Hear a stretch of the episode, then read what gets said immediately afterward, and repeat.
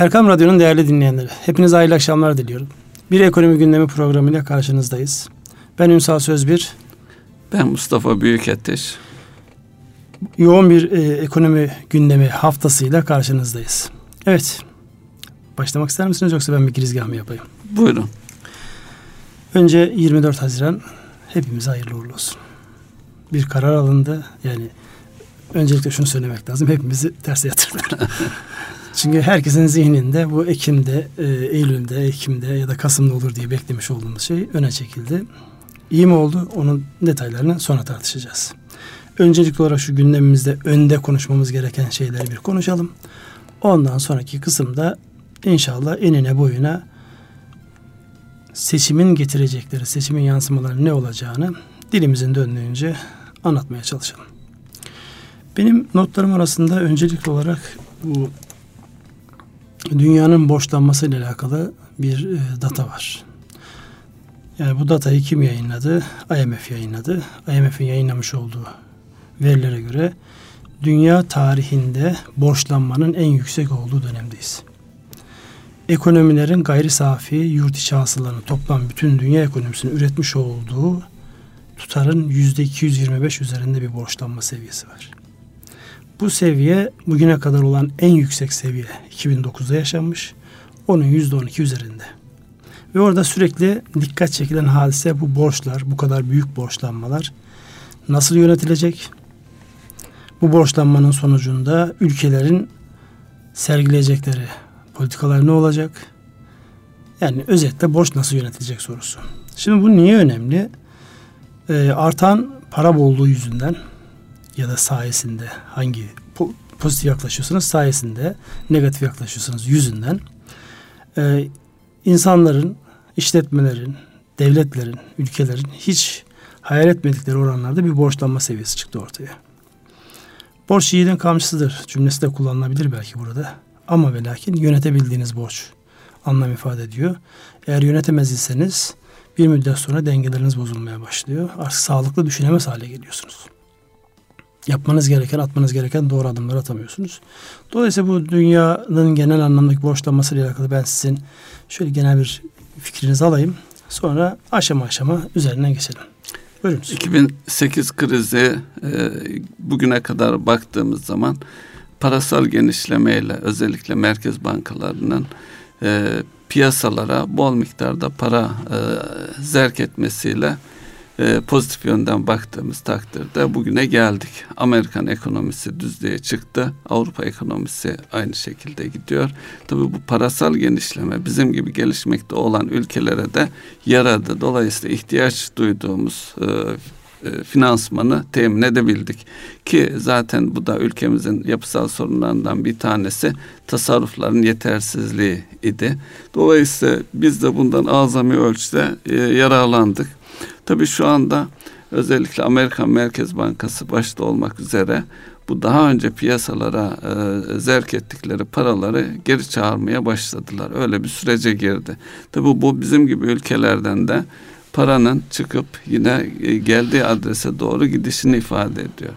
Tabii bu şu anlama geliyor. Biz gelişen bir ekonomiyiz e, ihtiyacımız, finansal ihtiyacımız, kaynak ihtiyacımız devam ediyor. Bunun bizden çıkıyor, çıkacak olması bizim daha zor e, kaynak temin edeceğimiz anlamına geliyor ve aynı zamanda da bunun maliyetinin artacağı anlamına geliyor. Tabii bu e, borcumuz bizim e, şöyle de bakılabilir. Yani bu borç e, yükü veya borç seviyesi bizim TL değil basabildiğimiz para olarak. Yapı itibariyle alıngan bir insansınız galiba. Estağfurullah. Buyurun. Türkiye'nin borcundan bahsediyor mu? Türkiye bu anlamda baktığınızda dünyanın en iyi performans gösteren ülkelerinden bir tanesi. Ben genel anlamda dünyanın borçlanmasına sebep olacağı şeylerden bahsettim. Yani kamu özel ayrımına girdiğimizde o farklı göreceksiniz. Türkiye gerçekten enteresan bir performans var. İstatistiksel anlamda baktığımızda yani dünyanın e, üretmiş olduğu gayri safi yurt içi hasılayla borcu arasındaki ilişkiye baktığımızda bilinen büyük ülkeler açısından yani şu an herkesin eleştirdiği ve ciddi ambargoya maruz kalan Rusya. En iyi performansı gösterenlerden bir tanesi. Toplamın sadece yüzde on ikisi kadar borcu var. Kamu borcundan bahsediyorum. Evet. Suudi Arabistan bugünlerde biraz kıyamet koparıyorlar. Başlarında başka fırtınalar estiği için yüzde on üç. Arap Emirlikleri'nin tamamı yüzde yirmi. Nijerya yüzde yirmi bir. Venezuela bakın. Dünya kimseye onlara borç falan vermiyor. Borç vermemek de ciddi bir avantaj. Burada istatistik anlamda evet ülke ciddi bir ekonomik kriz yaşıyor. Şili mesela bu anlamda farklı bir e, boyut. Türkiye'de yani sıralamaya baktığınızda ilk ona giriyoruz. Yani sayılır ekonomiler arasında borç bölü gayri safi yurt içi hasıl açısından. Dolayısıyla bizim borçlanmamız açısından şu an e, Dünya Bankası'nın ya da IMF'in dikkat çektiği nokta bizim açımızdan çok şey değil. Problem değil en azından şu an. Bizim biraz özel sektördeki borçlanmamızla alakalı bir problemimiz var. Özellikle para birimleri, yatırımların süresi, onların geri dönme e, anlamında. Bu çerçevede baktığımızda benim özellikle dikkat çekmek istediğim uluslararası arenadaki yani ülkeler birbirlerine borç verirken ki özellikle bu kredi değerleme kuruluşlarının e, takındıkları tavırlar, orada gösterilen, sergilenen tavırlar bundan sonraki süreçte nasıl etkileyecek o yapıyı? Yoksa Türkiye kısmına geleceğiz. Çünkü Türkiye'de bugünlerde mesela geçen hafta ciddi satışlar vardı. Hem hazine bonosu devlet tahvilinde hem hisse senetlerinde. Bu hafta tam tersi. Alışlar var, yeni girişler var. Dolayısıyla Biraz da bu seçimi konuştuğumuzda yani o belirsizliğin belirli hale gelmesi nasıl etkiler kısmına gireceğiz. Onun için yani lütfen alınganlık gösterip Türkiye'ye gelmeyin. Ee, Genel dünya şey. E, o zaman kendimizi daha iyi hissederiz herhalde. Kesinlikle daha iyi Çünkü hissederiz. sanıyorum geçen yıla göre de borçlanmada biraz daha e, sıkıntıdayız gibi görünüyor şey oran olarak yani ilk e, geçen sene e, giren e, taze para miktarı taze para noktasında bu, bu sene giren var. taze para miktarı kıyaslayınca e, 1.1 milyar doların üzerinde bir rakamken burada e, 300 küsür milyon dolar seviyelerine gerilemiş. Şunu çok net görüyoruz şimdi orada gerçekçi olmak lazım. Yani daha önceden borçlanmaya çıkan özellikle bankalarımız açısından borçlanmaya çıkıldığı zaman yani birkaç katı talep gelirdi. Şu an ucu ucuna oluyor ise başarı. Çünkü çok net bir şekilde Türkiye'nin yatırım yapılabilir olması, uluslararası arenada ki ilişkilerimizin sürekli boyut değiştiriyor olması, kamu çıktığı zaman problem yok. Sabahleyin bir e, uluslararası bir değerlendirme okuyorum. Mesela e, yine bu borçlanmayla alakalı baktığında devletler açısından baktığında Türk hazinesinin göstermiş olduğu bu performans daha gideceği çok ciddi yolun olduğunu gösteriyor. Buradaki problem şu.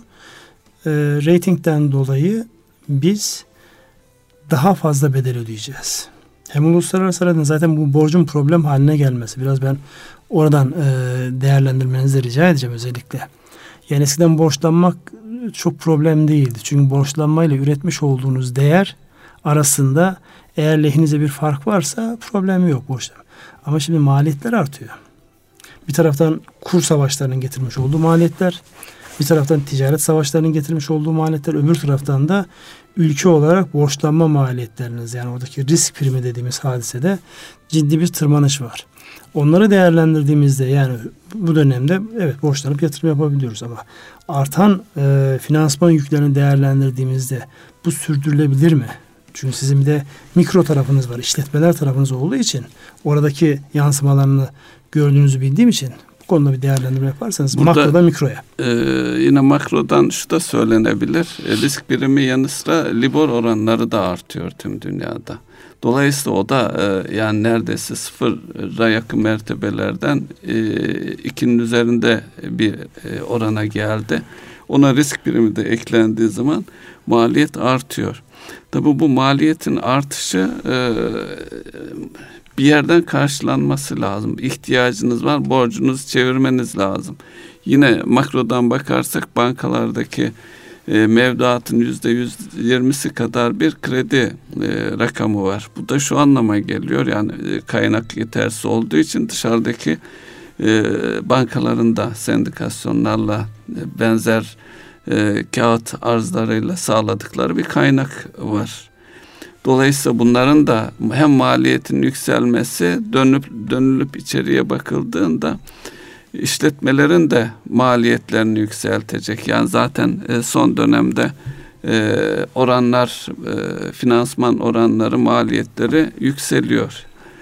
E, bu tabi e, yabancı para e, kaynak yurt dışından temin edildiğinde bir de bunun üzerine kur etkisini yani maliyeti TL ile e, döviz arasındaki marş kur etkisiyle terse de dönebiliyor. Orada firmaları e, ciddi etkileyecek bir e, tablo var.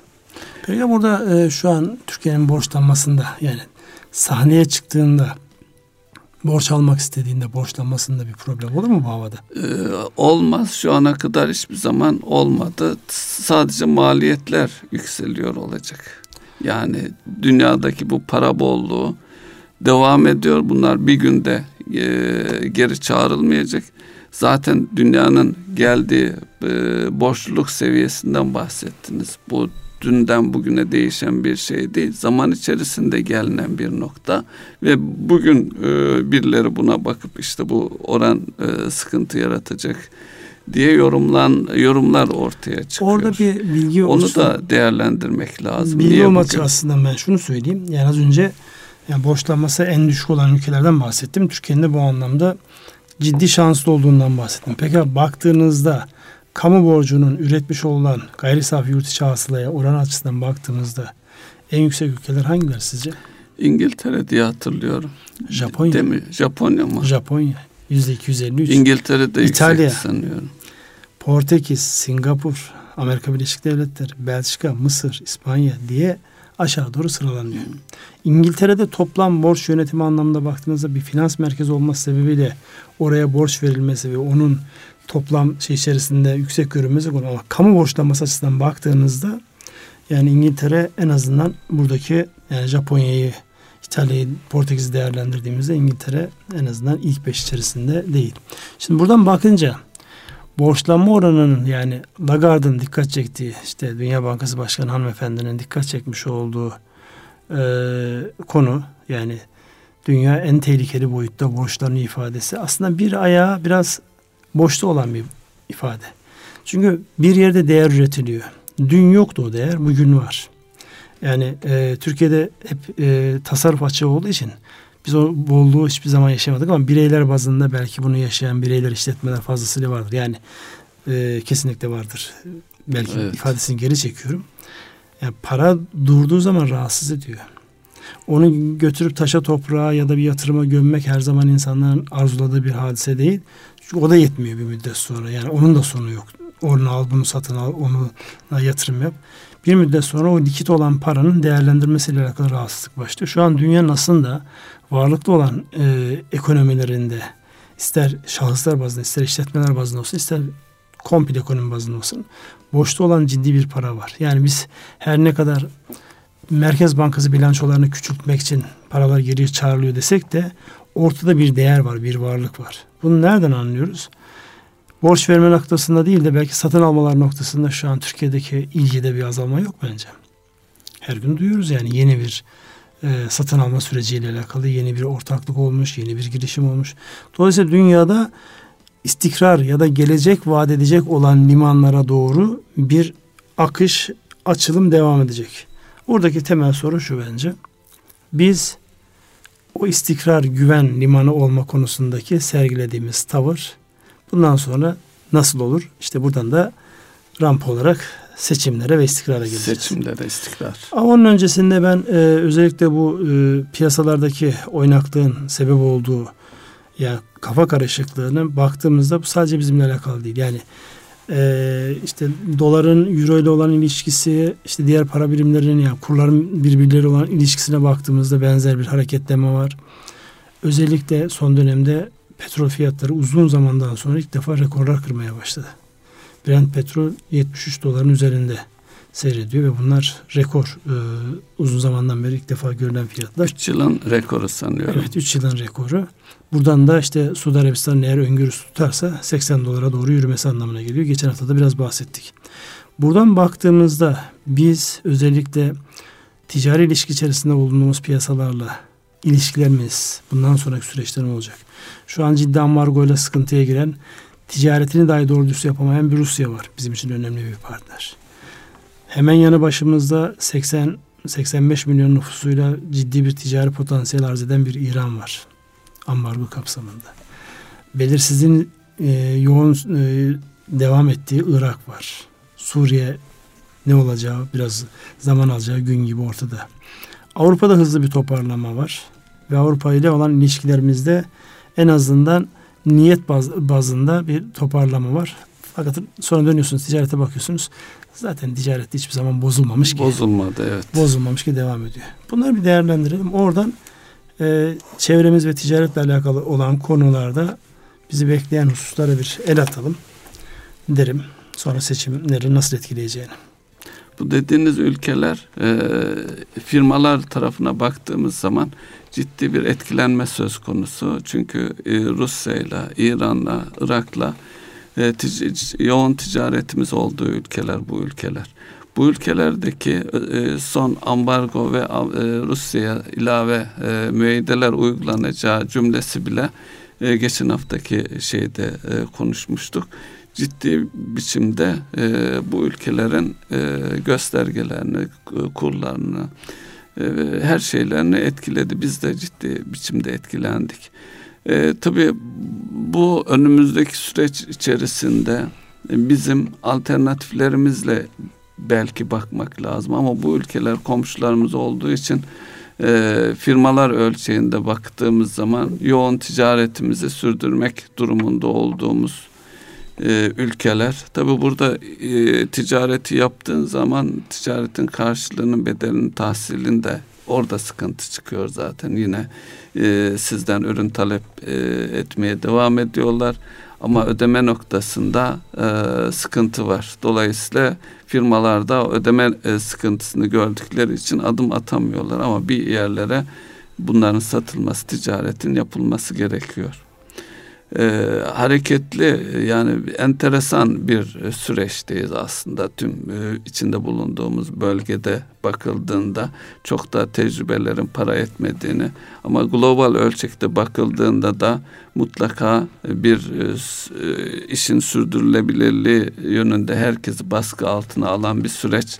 Özellikle ticaret savaşları çıktı mı çıkmadı mı e, şeyi konuşurken e, aslında ticaret savaşından öte karşılıklı çıkarların, karşılıklı müzakerelerin her ülkenin karşılıklı olarak birbiriyle oturup konuşacağı bir süreci de giriliyor. Buradan tabii ne sonuçlar elde edilecek? Oradaki de müzakere becerilerine, elimizde olan argümanlara falan bağlı olacaktır diye düşünüyorum. Yani siz bunlara e, bu nasıl bakarsınız? Özellikle yakın çevremizdeki ülkelerle ticaretimizde nasıl etkileniriz? Şimdi nasıl burada çıkış yolu ciddi sıkıntılar var. Yani özellikle mesela İran'da son dönemde çok ciddi bir hareketlenme olmuştu. İran olan ticaretimizde. Fakat orada e, özellikle bu kambiyo rejiminde yani uygulanan e, kur sisteminde bir sabitlemeye geçildi. Fakat sabitleme piyasanın oluşturduğu fiyatın çok altında. Dolayısıyla insanlar oradan işlem yapamıyorlar. Daha önceden ticaret biraz e, resmi olmayan kanallar üzerinden, döviz bürolar üzerinden işte farklı organize yani dünya ticaretinde gerçekte çokça kullanılan farklı yöntemler üzerinden işlerken şu an oralarda da ciddi sıkıntı var. Yani o kanal da işlemez hale geldi. Dolayısıyla İran'ın kendi ihtiyacını karşılama noktasında hem satmış olduğu döviz e, petrolün parasını alma artı onun karşılığında da ekonomiye ihtiyaç duyulan girdilerin sağlanması noktasında şu an ciddi bir imtihanla karşı karşıya. E, Rusya hakeza öyle. Rusya baktığınızda dünyaya petrolü dolar üzerinden satıyor. Fakat o dolar üzerinden sattığı petrolün paralarını alma noktasında ambargoya tabi olduğu için o paraların akışında sıkıntı var.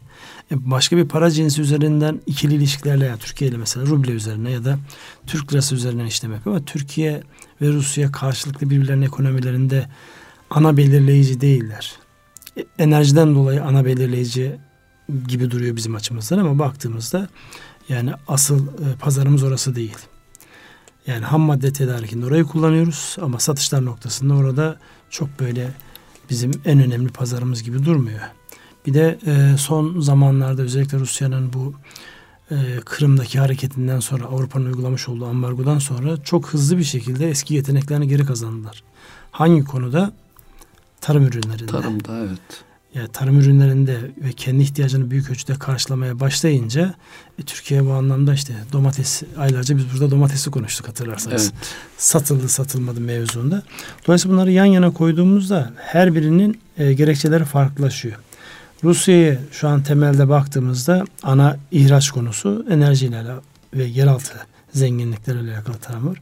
Onun karşılığında para alma noktasında ciddi sıkıntı yaşıyor. İran öyle. Irak şu an yani bir meçhul yani ne olduğu belli değil. Merkez ne kadar hakim, işte özerk olduğunu iddia eden yerler ne kadar hakim. Dolayısıyla ticaret bir şekilde dönüyor ama çok böyle evet ya burası gelecek 3 seneyi 5 seneyi planlayalım türünden değil. Dolayısıyla bunun yansımaları olarak işletmeler var işte. Ben de size işletmeler tarafında yani ne tavsiye ediyorsunuz? Bugünlerde konuştuğunuz insanlara ne diyorsunuz bundan? Ee, Irak'ta Irak'la ilgili e, vergi konulmuş e, ithalata. Dolayısıyla o da maliyetleri artıran ticareti zorlaştıran Türkiye bir şey. Türkiye'ye yönelik bir şey. Çünkü oradaki özellikle gıda ürünlerinde e, on, biz onlara satıyoruz. Onlar da bize bağımlı bir konumda. Bunun kendi iç e, şeylerinde de sıkıntılar yaşıyor da olacaklar. Tabii bu ticaret deyince e, mutlaka e, ticaret ne olursa olsun kendi yollarını tüccarlar bir yolla çıkış yollarını buluyorlar. E, nereye varır? Küçük işletmeler açısından tek bir pazara bağlı işletmeler açısından ciddi sıkıntı. Tabi bu dönemlerde her ne kadar sıkıntı verse de bir süre sonra yeni kanallar, yeni yollar bulunuyor. Başka ülkeler bulunuyor, başka pazarlar bulunuyor. Benim tüccarım bulur diyorsunuz öyle mi? Bulur. Siz bunu söylerken e, şey aklıma geldi hatırlarsanız e, Körfez savaşları olduğu zaman Irak'la yapılan ticarette işte buradan kamyonlar gidiyordu. Oradan büyütülmüş e, depolarla. depolarla bu tarafa da akaryakıt getiriliyordu. Yani ne bileyim bir nevi e, ticaret yine kendi dinamikleri içerisinde devrediyor. Hatta mal gitmiyordu sadece akaryakıt geliyordu. Evet hatta bir dönem şey olmuştu İran'la e, ticarette sıkıntılar çıkmıştı ve Kuzey Irak üzerinden işte hatta katırlarla e, çeşitli yollarla İran'a yönelik ticaret olmuştu. Komşularımızda mutlaka bir ticaret şöyle veya böyle devam edecektir. E, tabii global düzeyde bakıldığında da e, neticede İran'la da ticaretimiz var. E, Rusya'yla da e, artmak zorunda. E, belki özellikle karşılıklı para cinslerinden yapılan ticarette e, çok kolay işleyemiyor. Oradaki sıkıntılar hangi çarpanla değişim olacağı yönünde bir anlaşmazlık veya uzlaşmazlık Evet gene aynı noktaya geliyorsunuz. Evet. Yani o paranın uluslararası convertible olan kabul gören rezerv dediğimiz işte dolar cinsinden euro cinsinden bir e, çarpanla kullanılması çevrilmesi gerekiyor. Evet. Orası da rahat değil. Tamam bu kadar bence e, borçla alakalı kısım bu kadar konuştuğumuz yeter. Asıl gelelim bu seçim İnşallah ülkemiz için hayırlı olacak olan bu seçimin yansımaları ne olacak? Önümüzde 64 gün var. 64 günde zaten karar mekanizması işleyecektir. Bir kere öncelikli olarak burada yani sizin açınızdan işte temas halinde olduğunuz ya da okuduğunuz yansıması nasıl oldu? Bu 24 Haziran ifadesi iş dünyasında nasıl bir karşılık buldu diye böyle bir soru sorayım. Sonra beraber o sorunun cevabını bulalım. Ee, bu cevabı aramadan önce neydi, ne bekleniyor diye bir gerçek bakılırsa. Gerçek beklenen şey herkes e, Kasım'da ya da Ekim'de bekliyordu. Ekim'de bekliyordu. bekliyordu. Şöyle de bir gerginlik vardı. Bu önümüzdeki 5-6 ay nasıl geçecek? Evet. Ne yapacağız? Çünkü seçim kararı eğer 5-6 ay sonra alınır ise otomatik olarak şu an hala hazırdaki e, çözülmesi gereken meselelerin oraya kadar çözülmeden nasıl karşılanıp karşılanmayacağı herkesin zihnini kurcalayan bir soruydu. Bir kere o, onun evet. bir rahatlaması var. Yani o gün gibi ortada yani hepimiz oh dedik yani. 5-6 ay değil şurada 2 ay konuşacağız. 2 ay konuşacak vakit var mı? Bence 2 ay konuşacak vakit bile yok. Yok evet. Çünkü... Hatta benim asıl dikkatimi e, çeken şey e, Ekim-Kasım aylarından öte her şey normal zamanında gittiği varsayıldığında önümüzdeki baharda yerel seçimler, sonraki Kasım'da Cumhurbaşkanlığı seçimi. Asıl stres yaratan bu süreç idi. Bu süreç ekonomiye nasıl yansıyacak? Yani ekonomik aktörler bunun hesabı içerisindeki e, Cumhurbaşkanı da sürekli seçimlerin e, her mikrofon uzatıldığında zamanında yapılacağının altını çiziyor idi. Dolayısıyla e, onunla değerlendirdiğimiz zaman çok daha efektif, çok daha e, iyi bir noktadayız. Eğer e, yazı seçim tartışmalarıyla veya seçim süreciyle geçiriyor olsaydık e, çok daha fazla enerji kaybediliyor olacaktı. Bir de zaten seçim kelimesi kullanıldığında ekonomik aktörler, şirketler, iş adamları e, hele bir seçim olsun, hele bu onu görelim e, cümlesi yapacakları yatırım, atacakları her türlü adımı beklemeye alıp herkes mevcudunu muhafaza etmek. Hatta onun da ötesinde likit kalmak üzerine bir e, yaklaşım var. Likit kalmak derken borç e, nakit cebinde dursun. Borcun varsa, varsa sakın ödeme, erteleme. Bir şey alacaksan sakın alma. Ne olacağı belli değil. Dolayısıyla böyle bir süreç idi. Şimdi bu 24 Haziran olarak açıklanınca e, ciddi bir enerji e, boşalması, rahatlama oldu. Zaten e, şeye bakarsak e, Devlet Bahçeli'nin tarihi açıkladığı zaman seçimle ilgili görüşünü e, bu piyasalara, döviz kuruna e, ciddi biçimde negatif yönde yansıdı. 24 Haziran duyunca tabii onun da e, bir yarattığı boşluk etkisiyle hızlıca pozitif bir algıya dönüştü.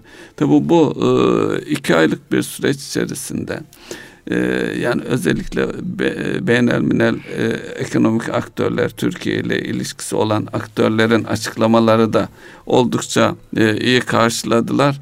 E, tabii ki e, ifadeleri, argümanları da e, gerçekten e, doğru. Çünkü e, süre kısa olduğu için özellikle mali e, politikalarda herhangi bir bozulma olamayacağını çünkü iki aylık bir süreçte e, çok fazla bir şey yapamazsınız. Yani o e, eski yıllardan kalan 70'li 80'li yıllarda kalan seçim ekonomisi e, şeyleri vardı hatırlarsanız. Yorumları yorumları vardı, beklentileri. beklentileri vardı. Hele hele onlarla kıyasladığımız zaman iki aylık süreç içerisinde e, sadece insanların seçime odaklanacağı. Tabi bu iki aylık süre içerisinde e, iş adamları, şirketler, ekonomik aktörler dur bakalım seçimin sonucunu deseler bile iki ay çok e, kısa bir süre yani bir şeye e, nasıl bir arabada bir frene bassanız bile bir frenin e, durma etkisi vardır. Harekete geçersen hareket etkisi bir zaman kaybı bir mesafe dolayısıyla iki ay gerçekten o açıdan oldukça iyi oldu. Bunu da herkes görüyor ve pozitif olarak algılıyor. Bunu bir yere koymak lazım. Onun ötesinde yine şeylerle ilgili Merkez Bankası ile ilgili beklentiler var. O detaylara Oraya girmeyin isterseniz. Merkez Bankası'na bilmiyorum. girmeyelim orada. Çünkü Merkez Bankası ile alakalı özellikle bu ayın 25'inde yapılacak olan e, para politikası kurulunun ne karar alacağı hatta onunla alakalı totolar başladı. Ben uluslararası bir yorumcunun e, şeyini okuduğumda Türkiye benzer bir çerçevede 3 puanlık yani 300 baz puanlık bir artış yaptı benim beklentimde bu yönde gibi bir e, yorum vardı. Bu en uç olan kısım. Ama en yumuşak değerlendiren yani 0.50 gibi bir e, gösterge faiz oranında bir evet. artış bekliyor.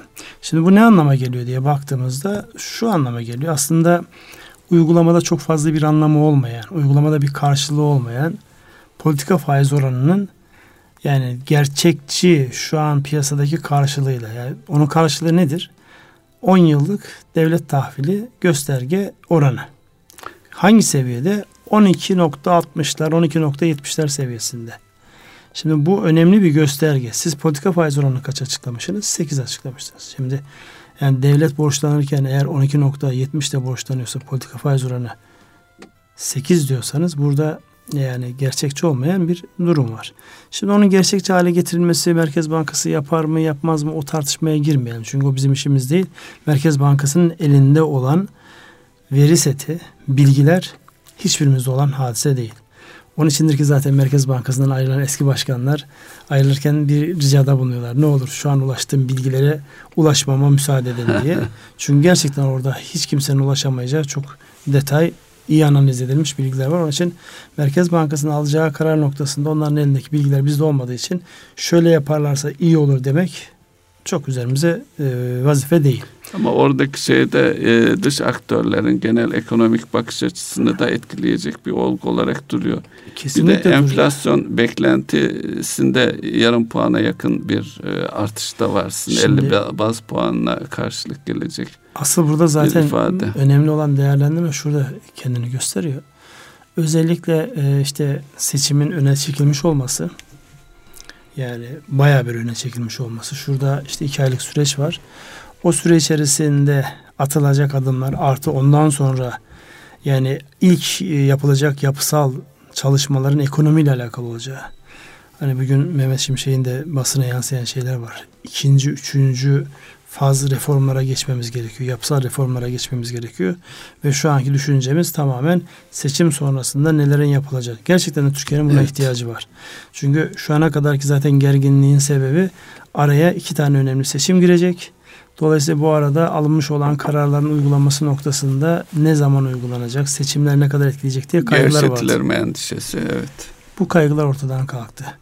Türkiye bütçe disiplinine uyma noktasında hala özen gösteriyor. Bütçe açığımız artmakla beraber ama bütçe disiplininden, oradaki o disiplinli yaklaşımdan şu ana kadar taviz verilmiş değil. Popülist yaklaşımla o anlamda herhangi bir şey yapılmış değil. Sadece e, ekonominin rahatlaması için yapılan adımlar var, atılan adımlar var. İşte kredi garanti fonunun ikinci faz, birinci faz gibi olmadı ama yine desteklemeye devam ediyor kredi garanti fonu. Burada asıl kurlarla alakalı ben orada dikkatimi çeken bir şey var. Sizin de dikkatinizi çekti mi? 2018 ile alakalı, yıl sonu kurları ile alakalı Merkez Bankası'nın beklenti anketi vardı. İçerideki işte bankalar dahil piyasadaki e, bu işi bilenlere soruyor. Daha önceden tahmin 2018'in yıl sonu tahmini 4.1'di yani. 4.10'du. 4.10. Onu 4.20'ye çektiler. Fakat bu seçim kararından sonra ben bakıyorum uluslararası oyuncular Türkiye'nin yıl sonu kurunun dörtler civarında olacağını iddia ediyorlar. Sebep olarak da seçimin öne alınmış olmasından ve siyasi istikrarın sağlanacağına dair olan inançlarının ve arkasından gelecek olan ekonomik reformların hızla devreye alınmasının Türkiye'de fiyat istikrar noktasında özellikle kur bazında ciddi bir e, dengelemen olacağını söylüyor. Orada benim e, merak ettiğim hadise şu. Acaba Merkez Bankası'nın ciddi bir faiz oranı arttırıp kurun artışını engelleyeceğine yönelik bir beklentileri mi var? O beklenti yerine gelmezse ne olur sorusunda yanında sormuş olayım. Yoksa ciddi ciddi evet seçim olacak arkasından uzun süreli 5 yıllık bir perspektifte yani e, kısa vadeli, orta vadeli planlarınızın, programlarınızın uygulanacağı bir dönemi yakalanıyor olma ihtimali üzerine mi oynuyorlar? Orası biraz karışık ama beklentiler şu an 4 civarında. 4 ne? Şu anki rakamın altı. Evet. Yani 4.05'lerdeysek yuvarlak söyleyeyim çünkü her an değiştiği için yani nokta rakam olarak söyleyemiyoruz. Ama bunun düşündüğümüzde bugünkünün altına geleceği, bugünkünün altına geleceğini şu işareti verebilir. Yabancı yatırımcı eğer bunun aşağı geleceğini düşünüyorsa bu fiyatlardan dövizini bozduracak. Döviz satacak, evet. Gelecek içeride e, yatırım araçlarına girecek. Ki onun işaretleri görünmeye başladı. Henüz daha çok büyük rakamlar değil ama 150-200 milyon dolar seviyesinde bir devlet tahviline giriş var. Yani oluşan yeni hava dolayısıyla yeni açılımları getirecektir. Eğer beklentileri dövizin hızla aşağı geleceği yani Türk lirasının değerleneceği bu anlamdaki bir şeyleri var ise şayet e, hızla içeriye para girecektir diye bir e, yorum var. Bilmiyorum sizler ne diyorsunuz? Ee, sabah buna benzer bir şey e, vardı.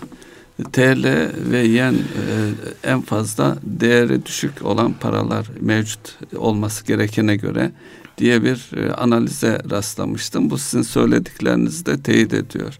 Yani döviz kurları evet e, gelebilir dört seviyesiyle yıl sonu tamamlanabilir. Dolayısıyla burada insanlara yani bizim tabii insanlara yatırım tavsiyesinde bulunma gibi bir değil değil e, evet. pozisyonumuz yok. O doğru değil. E, ama şunu e, gö- görmek lazım. Çok hızlı artış yani çok kısa sürede iki haftalık bir zaman içerisinde yüzde beş yüzde altı artan dövizin gerçek talepten mi kaynaklandığı yoksa oluşan konjonktürel gerginlikten mi kaynaklandığının cevabını önümüzdeki günlerde hep beraber göreceğiz ama şu an uluslararası önemli oyuncuların almış olduğu, yapmış olduğu yorumlar burada. Tabi bunların yanında çok uç yorumlar da var. işte 4.40'lar, 4.50'leri görecek diyenler ki o onu diyenler aynı zamanda şu dönemde erken seçim karar alındığında işte 4.30'ları görürüz diye yorum yapanlar da. Yani kısacası şu. Kısa vadeli para piyasası, sermaye piyasasında işlem yapan insanların zihniyle makro olarak bakamazsınız. Onların çünkü bütün hareket alanı e, bu dalga boyu ne kadar derinse, oynaklık ne kadar derinse o kadar çok para kazanma şansını yakaladıkları için yani kısa vadenin oyuncuları e, oynaklığı severler. Böyle gelecek sert haberleri, piyasaların ilk anda ya ne oluyoruz? E, spekülatif, spekülatif oyuncular. Onların e, arzuladığı piyasa ama şu an baktığımızda siz yani bundan e, neredeyse bir sene sonra ne biz bir buçuk sene sonra yapacağınız bir seçimi iki ay sonra almış olmanız ve burada oluşacak stresi öne çekip ve boşaltmanız dolayısıyla bunun getireceği bir rahatlama var. Onu görenler de önümüzdeki dönemlerde hızla bir para girişinin olacağı ve o para girişiyle beraber Türk lirasının değerleneceğine dair yorumlar var. Şimdi bu kadar farklı bilgilerin ortasında hadi bakalım Mustafa amca ne yapar? Ayşe teyze ne yapar? Bunların değerlendirilmesini. Yani burada özellikle son zamanlarda hatırlarsanız insanlar artık bize sormaya başladılar. Buradan döviz alınır mı diye sormaya başladılar. O soruların cevapları içerisinde durun bir izleyin bakın demek gibi bir şey çıkıyor. Bilmiyorum sizin aklınıza ne geliyor? E, döviz alalım mı diye soranlara döviz ne yapacaksınız diye sormamız lazım önce. Ne yapacaklar? Ne yapacaksın? Eğer e, dövizi döviz olarak harcayacaksa ne bileyim işte e, Ramazan ümresine gidecekse al diyebiliriz yani. Ama onun dışında değerlenir satarım diye e, öyle bir düşünce yatırım şeyi olarak düşünülüyorsa dövizi her ne kadar bunları konuştuk ama e, kurları etkileyen bir sürü şey var. Olay var, e, neden var. Bunların hepsini ortaya koymak mümkün değil. Zaten bunu biliyor olsaydı birileri böyle bir dalgalanma yaşanıyor olmazdı. Şimdi orada tabii yani yine kısa vadeli e, oyuncuların yansıması anlamında yani bu işin ne kadar e, oynak olduğunu görmek açısından işte borsa Borsa İstanbul'daki o yüzde belli. İşte ne oldu? 108'lerdeydi. Haber netleşince 112 bin yani kendi içerisinde bir rekor %3. denemesi yaptı. Yüzde üçlük bir rekor tazelemesi yaptı kısa sürede. Dolayısıyla buraya baktığımızda yani kısa vadeli gelecek olan haberlerle o işin erbabı o işte uğraşabilir. Ama uzun vadeli yani daha olaya e, dışarıdan bakmak, daha bir serin kanlı bakmak gerektiğinde şu an e, alınan kararlar ya da sergilenen tavırlar itibariyle baktığımızda uzun vadeli bakışın ve olaya biraz daha serin kanlı bakışın yani nihayetinde insanlara e, para kazandıracağı ya da kayıpları engelle, engelleyeceği bir döneme giriyor oluyoruz. Burada size işletmelere yansıması noktasında bir şey vardı. E, programın başında bir e, girizgahınız vardı. Yani bu iş nasıl yansır? Yani çünkü artık e, klasik seçim ekonomisi şeyine girmiyoruz. Onun olmayacağı evet, gün gibi ortada. gördük. Yani burada yani hem sürenin darlığı hem de yani hükümetin bugüne kadar göstermiş olduğu tavırda baktığınızda yani iki ay içerisinde ne yaparsanız insanların şey popülist bir yaklaşım olmayacaktır. Ne yapıyorsanız yaptınız. Zaten ilk şoklar atlatıldıktan sonra bütün partiler biz hazırız. Hodri meydan hadi buyurun falan denmeye başlandı. Göreceğiz yani renkli bir iki ay yaşayacağız o evet. gün gibi ortada. Burada özellikle işletmelere bakan tarafta biraz değerlendirme yapmanızı rica edeceğim. İşletmeler tarafında e, bir kere istikrar konusu netleşti. E, yani seçim artık net eskisi gibi e, sistemde değiştiği için başkanı seçiyor olacağız. Cumhurbaşkanını dolayısıyla beş yıl devam ediyor olacağız. Bir belirsizlik yok şey olarak. İşletmeler tarafına baktığımız zaman işletmelerde diğer istatistik şeylere girer miyiz bilmiyorum. Bakıldığı zaman zaten özellikle üretim tarafında fiyatlar artış seviyesinde e, yurt dışı fiyatlarda da e, artış seviyesi. Bu şunu gösteriyor. Şu andaki üretim seviyelerimiz yani işletmelerin kapasiteleri limitlere gelmiş durumda. Bu limitlere geldiği için bir kere yatırım yapma ihtiyacı var. Yatırım yapmak istiyorlar. Yatırım süreci var. Zaten işletme kapasite limitlerine geldiği zaman yatırım yapacaktır ama yatırım yapana kadar da fiyatlarını artıracaktır. Genel olarak fiyat artışlarının e, bir nedeni de bu şekilde. Dolayısıyla beklenen dur bakalım seçimler ne olacak önümüzdeki e, normal takvime düşündüğümüz zaman bir bir buçuk yıl için e, sürece yayılan düşünelim denen kararlar artık hızlanacaktır. Daha Sadece hızlı. ülkemiz açısından değil yani bu kararların Türkiye'de e, bir buçuk yıl herhangi bir şey yapılmayıp deyip yatırımı başka ülkelere kaydırmak isteyen yerli ya da yabancı tabii, yatırımcıların tabii, evet. bu kararlarını da en azından pozitif evet, yönde etkileyecektir. Evet. Ülkemiz lehine etkileyecektir. Doğrudan yatırımları pozitif yönde etkileyecektir. Ne bileyim Türkiye'de hatta e, konutla ilgili istatistikler de yayınlandı. Girer miyiz bilmiyorum. Ona detaya girmeyiz ama konutla alakalı özellikle bu vatandaşlık hakkının aşağı getirmesiyle alakalı çalışmanın yapılıyor olması fevkalade pozitif etki yapacaktır. Ben öyle düşünüyorum. Çünkü Orada baktığımızda yani e, emsalleri özellikle Avrupa'da Portekiz gibi ülkeleri düşündüğümüzde orada 500 bin euroya vatandaşlık verirken ki yani konut almanın vatandaşlıkla ilişkilendirilmesi kesinlikle ülkenin lehine olan bir hadise. Yani neticede konutun kökü sizde. Evet. Gelsin vatandaşlık alsın. Evet. O anlamda bir de hareketler olacak olan kimdir diye baktığınızda varlıklı olan insanlar, gittikleri yerlere değer katacak olan insanlar. Yani olumsuz değerler getirirler mi? Getirirler. Onda oturup sizin hangi şehirlere yoğunlaştığınızla alakalı olacak. Bunların hepsi birlikte pozitif etki yapacaktır. Siz devam edin lütfen. Oradaki özellikle yönetim tarzlarıyla alakalı bundan sonraki süreçte dünyanın aslında benimsediği bir e, değişik bir yönetim tarzına gidiyoruz. Yani hiyerarşinin e, minimize edildiği, en tepedekilerin e, uca, sinir sistemine çok kolay dokunabilecekleri bir yönetim tarzına geçiliyor dair bir iddianız vardı. O iddiayı tekrarlayacak mısınız yoksa ee, evet. vaz mı geçtiniz ondan? Yok o da önemli bir e, şey. Yani bunu hatta e, bunu her e, toplumun algılaması açısından da özellikle şirket yöneticilerine, iş adamlarının bakış açısına da yansıması gereken bir olgu olarak düşünüyorum. Şöyle ki bu seçimle birlikte artık yeni Cumhurbaşkanlığı, Başbakanlığı olmadı. Cumhurbaşkanlığı sistemine geçiyoruz. Yani doğrudan bakanları Cumhurbaşkanı atayacak ve kendisine bağlı olacak. Yani icra tamamen kendisinin dizayn ettiği bir e, yapı olacak. Öncesini e, herkese. E, bu şirketlere şöyle yansıyacak. Şirketlerde bu yasılaşma diye bir kavram var. Yassılaşma derken şunu kastediyoruz.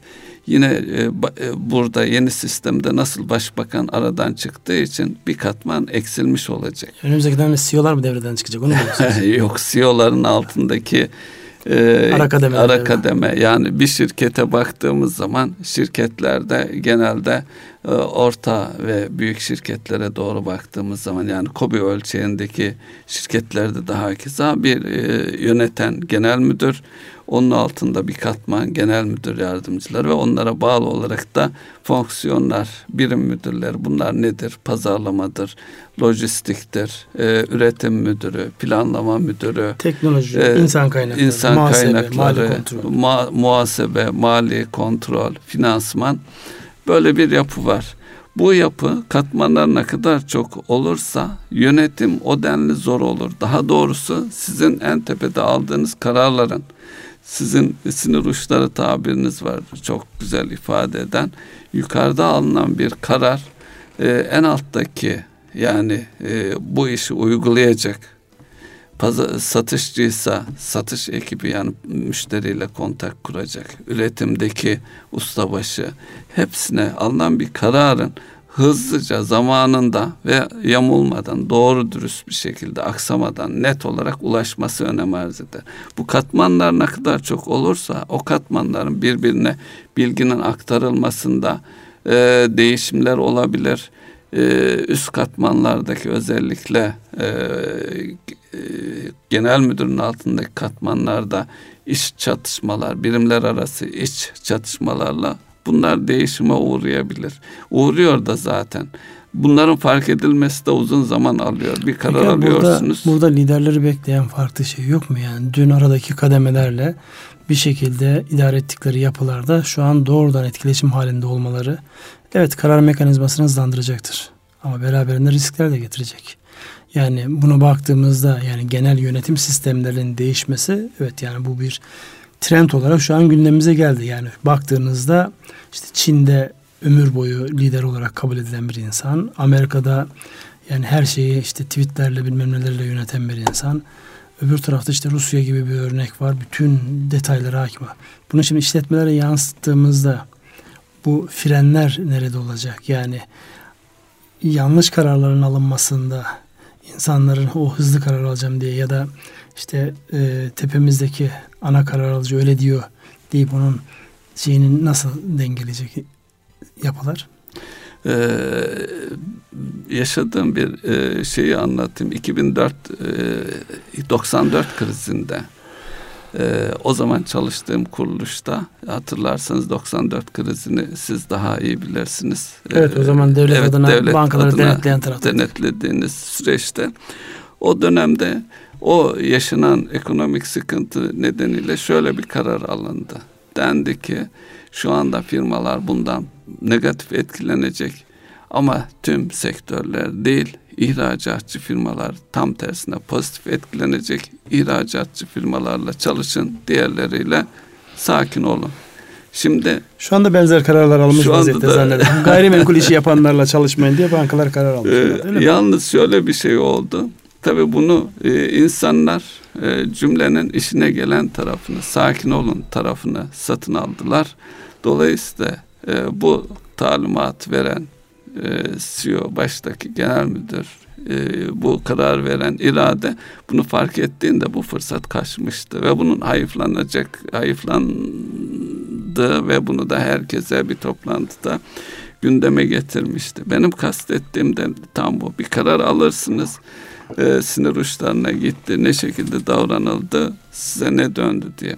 Tabii bu zaman içerisinde bu yapılar, genel müdür yardımcılıkları, işte direktörlükler, e, bu tür yapılar zaman içerisinde oluşuyor.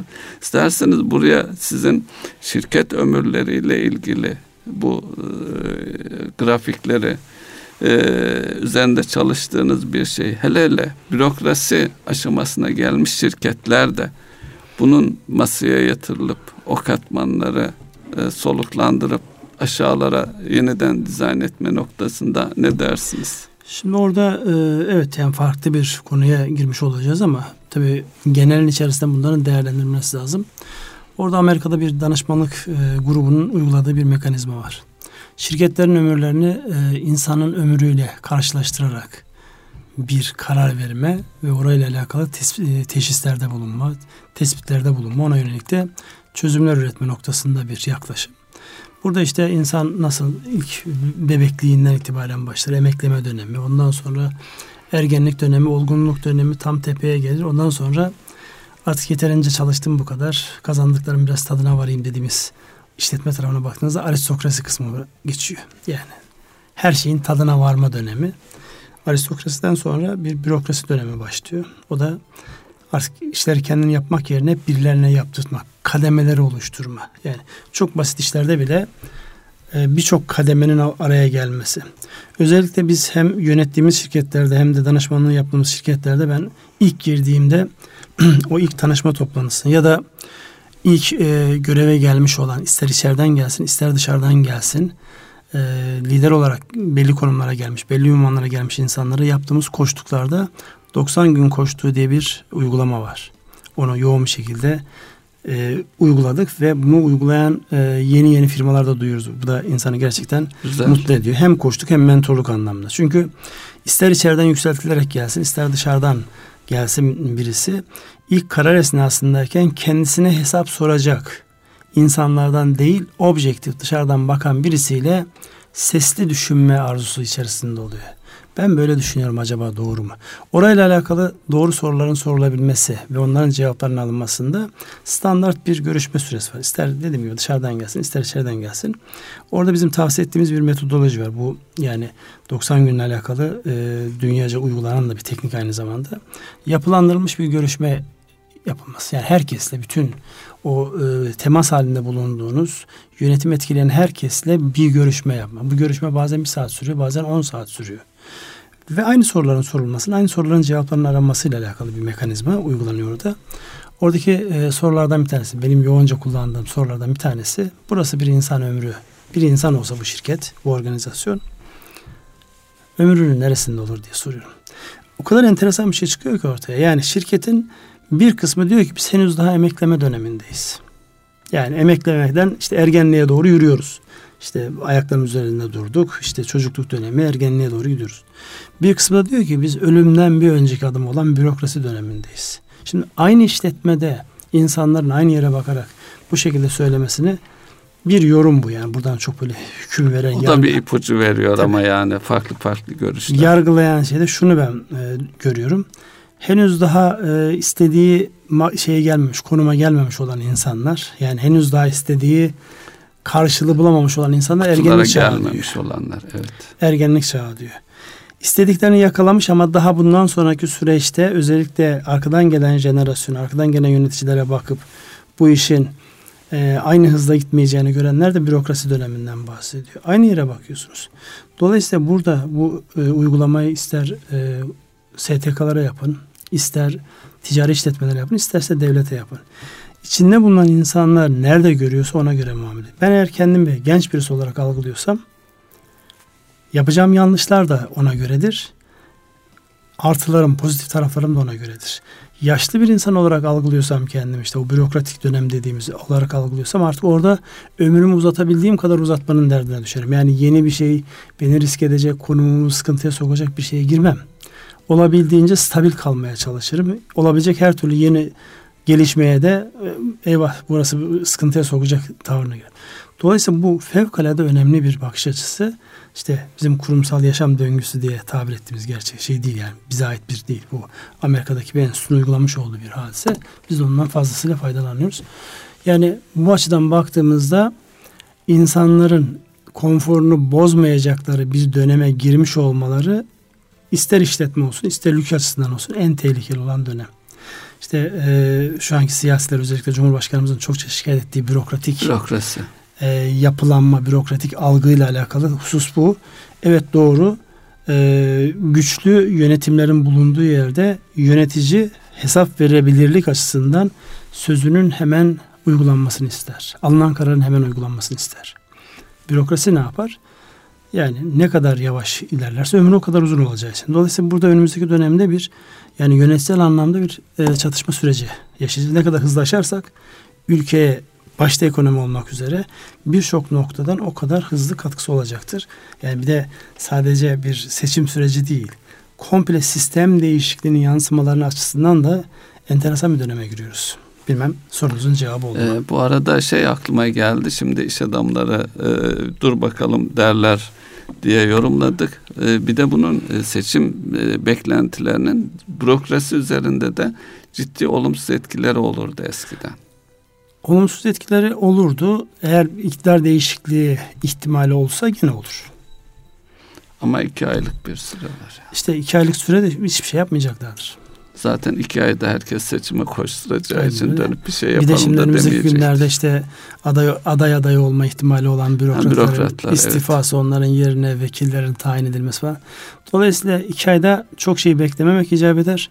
Ama iki ayın sonrasında çok şey beklemek icap eder. Nedir o? Artık yani üzerimizde bir stresin kalkacağı, iki ay sonrasında inşallah piyasaların daha net yürüyeceği, değerlerin daha değerinde işlem gör diyor. Çünkü az önce en başta işte dünyadaki borçlanmanın getirdiği şeyden bahsediyor. Borçla yakalandığınız bir pozisyonda elinizdeki değerler para etmez. Terste yakalandığınız bir ortamda elinizdeki değerlerin yani yok pahasına elden çıkması. İşte krizler dönemi işte 97 krizini hatırlayın. Uzak doğudaki birçok firma batılı firmaların eline evet. geçti. Ee, 2008'de de gerçi onların yönetme kabiliyeti olmamakla beraber birçok Amerikalı, Avrupalı firmanın ortaklık yapısında Körfez bölgesinden ortaklar geldi. Dolayısıyla kriz aslında servetlerin yer değiştirdiği, el değiştirdiği bir dönem. Yani krizler hiç kimse istemez. Ama bu tip zayıflamalarda eğer siz e, şey kaldıysanız yönetecek dirayetiniz, iradeniz yönetemiyorsanız yani ister borcu ister işletme yönetemiyorsanız elinizdeki değer yer değiştirir.